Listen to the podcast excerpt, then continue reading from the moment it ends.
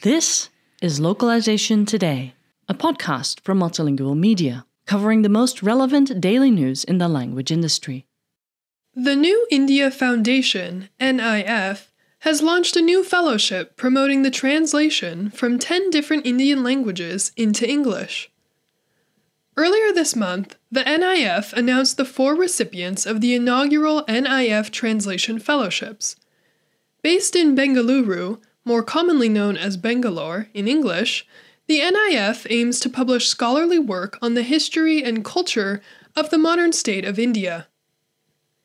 While the Foundation has spearheaded the publication of several books on India's culture and politics through its Books Fellowship program, this is the first year the NIF has offered its Translation Fellowship.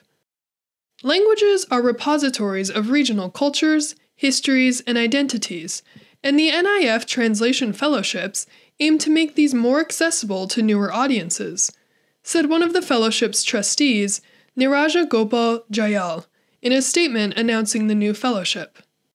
In the fellowship's inaugural year, four translators were provided with nearly 8,000 US dollars each to translate a total of three historically significant non-fiction texts into English.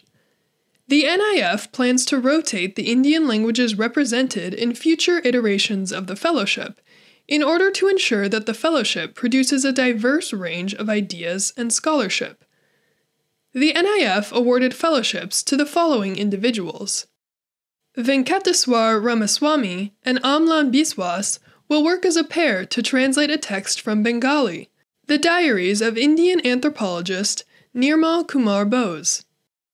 N.S. Gundur will translate a text from Kannada, Allama Prabhu and Shaiva Imagination by D.R. Nagaraj. Rahul Sarwate will translate one from Marathi, Marxvad Phul Ambedkarvad by Sharad Patil. Over the course of the next six months, the Fellows will work on researching and developing translations of the above works. Not all of the fellows are translators by trade. Sarwate, a historian, was in part inspired to translate Patil's work into English after attending a seminar in which none of the other attendees present were aware of Patil's scholarship. I dearly hope that this translation will open up fresh ways of recovering and engaging with India's variety of intellectual and political pasts, Sarwate wrote in a piece for Scroll In, an English and Hindi language news publication. This article was written by Andrew Warner and was originally published on multilingual.com on April 26, 2022. Thank you for listening to Localization Today.